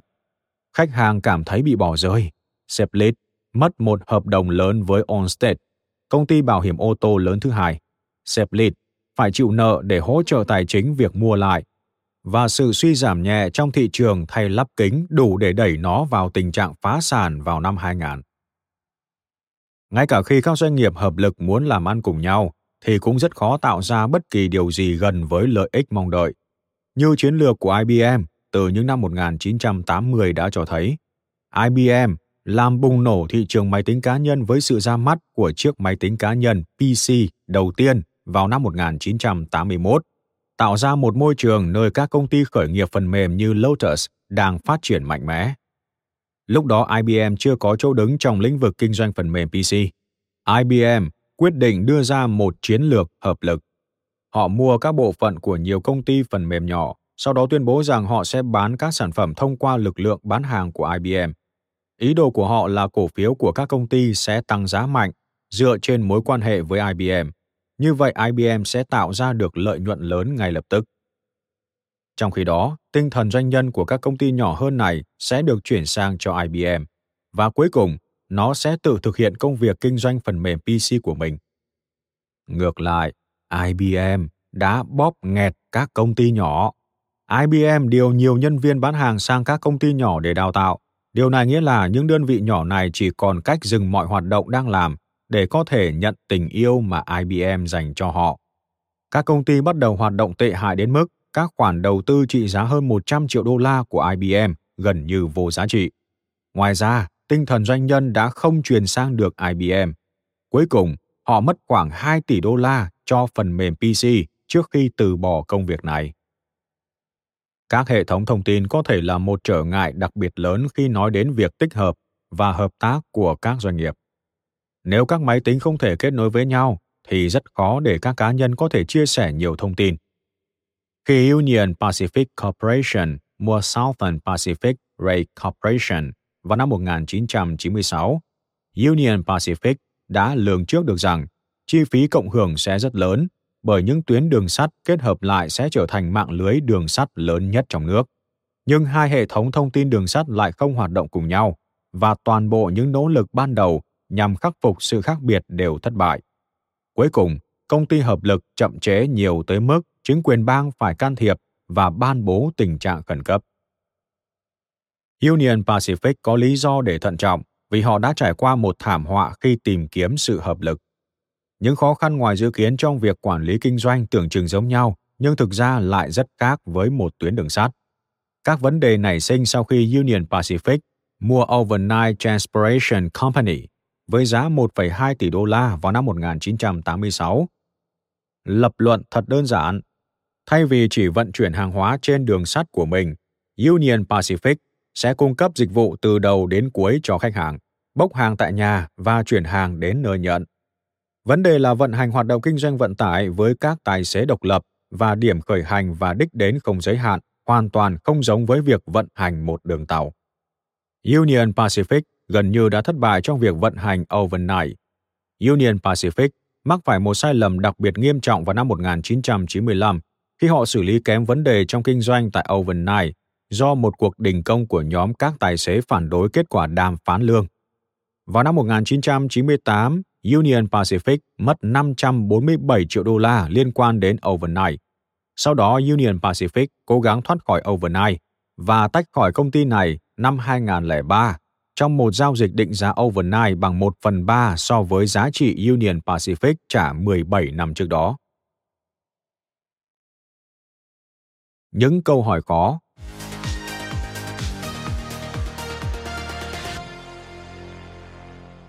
Khi các công ty tư vấn thực hiện những nghiên cứu nhắc đến ở phần đầu chương này về khả năng khó thành công của các quá trình hợp lực, thì kết quả gợi ý thường là bạn có thể đạt được chiến lược hợp lực đó chỉ khi thực hiện đúng cách thông qua việc thuê công ty tư vấn của chúng tôi. Nhưng một số chiến lược hợp lực cần phải hủy bỏ. Chẳng hạn không có công việc tư vấn nào có thể cứu được thỏa thuận unum provident. Khi danh sách các chi phí được tập hợp bạn cần kiểm tra lại các hiệu ứng hợp lực đồng thời cân nhắc một số vấn đề một nhiều loại chi phí bạn muốn loại bỏ có khả năng cần chuyển sang một nguồn ngân sách khác có thể những người bị cắt từ một bộ phận lại thích hợp để chuyển sang một bộ phận khác vì họ là những cộng sự tốt và công ty không muốn mất họ. 2. Tương tự như vậy, nhiều loại chi phí phải giữ nguyên do những thỏa hiệp bắt buộc đi kèm với việc hợp nhất. Chúng ta đều biết điều này rồi sẽ đi đến đâu. Có thể một số người không muốn luân chuyển mặc dù một nhiệm vụ đang được hợp nhất ở một thành phố khác. Bạn không muốn mất nhân sự đó, vì thế bạn chấp thuận bạn chỉ cần tính toán trước thực tế là dạng thỏa hiệp này sẽ xảy ra và giữ chân người đó có thể đồng nghĩa với việc tăng chi phí về không gian văn phòng, chế độ, vân vân. Thứ ba, nhiều người có được lợi ích riêng nếu chi phí cộng hưởng khi hợp lực không rõ ràng. Rốt cuộc, sự không hiệu quả của một người lại là cơ hội việc làm của một người khác. Vì vậy, nhân viên bán hàng sẽ bảo vệ lãnh thổ của họ, các nhà quản lý bảo vệ vùng đất của họ. Mọi người đều cố gắng duy trì mọi việc theo cách mà họ đang làm thay vì chuyển sang một cách tiếp cận mới thống nhất. Bạn cần lập một danh sách những người sẽ phản đối và xem họ phản đối bằng cách nào. Bạn sẽ cần cả hai điều này để có thể giải quyết các vấn đề hiệu quả và giảm phần chi phí tiết kiệm dự kiến nếu nó không thành hiện thực nguyên tắc quản trị sự thay đổi được thiết kế để khắc phục những vấn đề đầu tiên này nhưng đôi khi những rào cản quá lớn giống trường hợp kết hợp tai hại của AOL và Time Warner. Trong khi bạn có thể đạt được những hiệu ứng hợp lực như mong đợi, theo những gì các cuốn sách về lãnh đạo đưa ra, thì có thể bạn phải chi tiền cho các hệ thống thông tin, những động cơ thúc đẩy khiến mọi người thay đổi, các nhóm quản trị sự thay đổi. Bạn cũng có thể phải chuyển hướng sự chú ý về mặt quản lý ra khỏi những vấn đề cấp bách khác. Vì vậy, bạn nên cố gắng xác định chi phí và lấy lợi ích dự kiến trừ đi con số đó. Đôi khi chi phí cao đến nỗi chiến lược hoàn toàn không xứng đáng thực hiện. Những lợi ích nào khác còn đang nằm trong diện hoài nghi? Lợi ích dự kiến có được nhờ quy mô là một khía cạnh cần đánh giá. Trong nghiên cứu của chúng tôi các công ty thường đánh giá quá cao sức mua có được từ việc tăng quy mô các công ty cũng thường không đánh giá chính xác được số tiền cần để sắp xếp các quy trình hợp lý sau khi tiếp quản giống như Unum Provident dự định tiêu chuẩn hóa quy trình trên một hệ thống máy tính. Sau 6 năm, nó mới loại bỏ được 4 trong số 34 hệ thống máy tính mà hai công ty có tại thời điểm hợp nhất. Khi nhìn vào lợi nhuận dòng có thể thu được theo phương thức hợp lực, bạn cần tự hỏi, tôi có thể tiến được bao xa mà chiến lược hợp lực vẫn hiệu quả? Lịch sử cho thấy bạn có 40% cơ hội đi tiếp thành công và 25% cơ hội đi tiếp giúp gia tăng ít nhất 25% doanh thu. Bạn nên suy nghĩ lại chiến lược hợp lực nếu bạn không được phép sai lầm quá nhiều. Bạn cần tiến hành cùng một bài tập với khía cạnh doanh thu, liệt kê chi tiết tất cả cách thức sức mạnh hợp lực có thể mang lại nhiều công việc kinh doanh hơn. Sau đó kiểm chứng trong thực tế. Cần rất nghiêm túc khi đặt câu hỏi này bởi các tuyên bố tăng trưởng doanh thu có một quá khứ không tốt đẹp như vậy câu hỏi quan trọng nhất là, bạn có cần mua một công ty để có hiệu ứng hợp lực không hay bạn chỉ cần thiết lập một quan hệ đối tác chẳng hạn, united lẽ ra có thể xây dựng một thỏa thuận cho các đại lý của mình để hướng mọi người đến với dịch vụ xe cho thuê Hertz và khách sạn Western. mà không phải mua các công ty. Các công ty đôi khi nói rằng cách duy nhất để khiến các doanh nghiệp thực sự kết hợp nhuần nhuyễn là hợp nhất các công ty dưới một mái nhà. Nhưng chúng tôi cho rằng đó là một dấu hiệu nguy hiểm. Nếu có lợi ích rõ ràng đối với các doanh nghiệp và nhân viên của họ thì mọi người sẽ hợp tác. Nếu lợi ích không rõ ràng, mọi người sẽ phản đối và họ sẽ phản đối dù hoạt động trong cùng một tập đoàn hay nhiều tập đoàn. Nếu bạn quyết định mình thực sự cần mua lại một doanh nghiệp để đạt được sự hợp lực, hãy đặt câu hỏi, làm thế nào bạn biết khách hàng sẽ lũ lượt tìm đến một sản phẩm dịch vụ hoặc kênh bán hàng mới? Tất nhiên, cách duy nhất để thực sự biết kết quả là phải thử nghiệm. Nếu việc đó không khả thi, điều quan trọng là phải tìm kiếm xem có bất kỳ thiếu sót tiềm tàng nào không. Nghiên cứu của chúng tôi cho thấy rất nhiều trường hợp các công ty quá lạc quan. Chẳng hạn United giả định rằng khách hàng sẽ thuê xe và đặt phòng khách sạn trong các công ty con của họ đơn giản là vì khách hàng đó đang nói chuyện điện thoại với một nhân viên của United.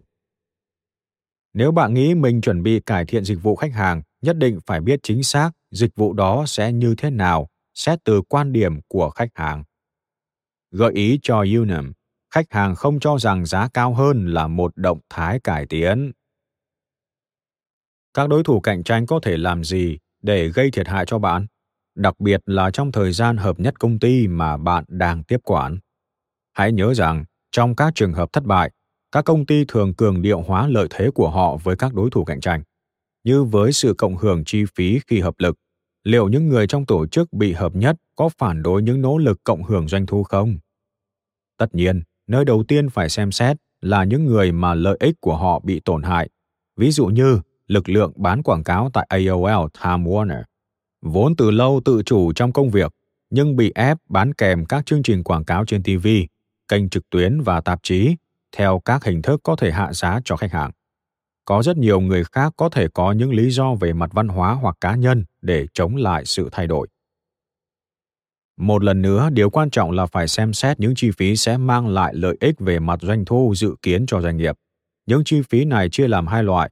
Loại thứ nhất là các chi phí chính thức, bạn có thể phải đưa ra các cơ chế khuyến khích đối với lực lượng bán hàng để thúc đẩy họ tham gia có thể bạn phải đầu tư vào việc nghiên cứu phát triển và tiếp thị nếu muốn tạo ra một sản phẩm hoặc dịch vụ mới và đưa nó ra thị trường loại chi phí thứ hai khó thấy hơn là những cách thức khi tập trung vào chiến lược hợp lực có thể khiến khách hàng xa lánh.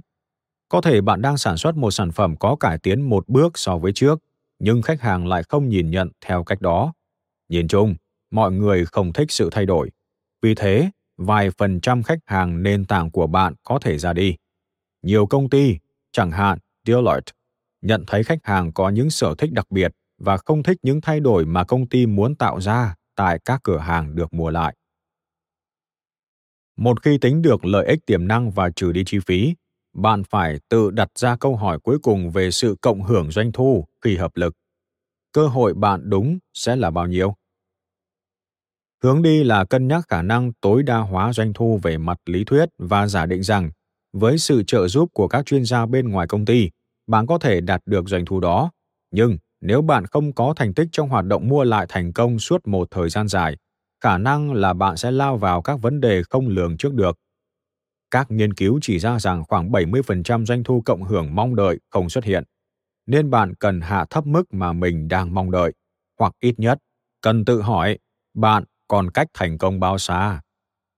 Nếu bạn không có biên độ lớn cho sai lầm thì cần phải xem xét lại ngay cả khi đã đánh giá được các khả năng cộng hưởng về chi phí và doanh thu, không có nghĩa là bạn không còn gặp nguy hiểm.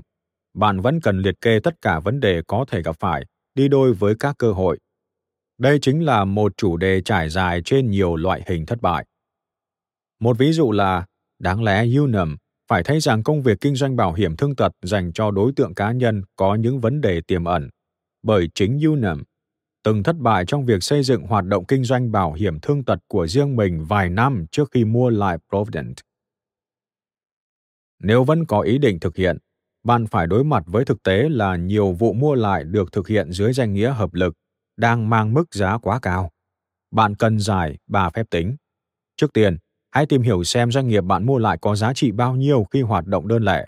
Thứ hai, doanh nghiệp sẽ đáng giá bao nhiêu nếu đạt được toàn bộ chiến lược hợp lực mà bạn vạch ra.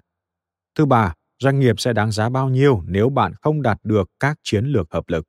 Bởi một thực tế là rất ít công ty đạt được toàn bộ sức mạnh hợp lực mà họ mong đợi. Sau khi chấp nhận một giá trị ước tính đã giảm trừ các chi phí hợp lực, bạn cần chắc chắn rằng mình sẽ không đi quá xa mức giá đó. Xu hướng trong bất kỳ cuộc đấu thầu nào là tăng cao hơn một chút, nhưng điều đó có thể gây ra thảm họa. Hãy nhớ rằng, nhiều người từng thử các chiến lược hợp lực trước bạn và thất bại. Họ đều không phải là những kẻ ngốc. Rất nhiều người thông minh mất rất nhiều tiền vì lời mời gọi của chiến lược hợp lực. Chỉ bởi bạn thấy một trò chơi hợp lực là hợp lý, không có nghĩa là bạn sẽ không gia nhập danh sách những kẻ thất bại. Cảm ơn các bạn đã lắng nghe podcast Thư viện Sách Nói. Podcast này được sản xuất bởi Phonos, ứng dụng sách nói có bản quyền và âm thanh số dành cho người Việt. Hẹn gặp lại ở những tập tiếp theo.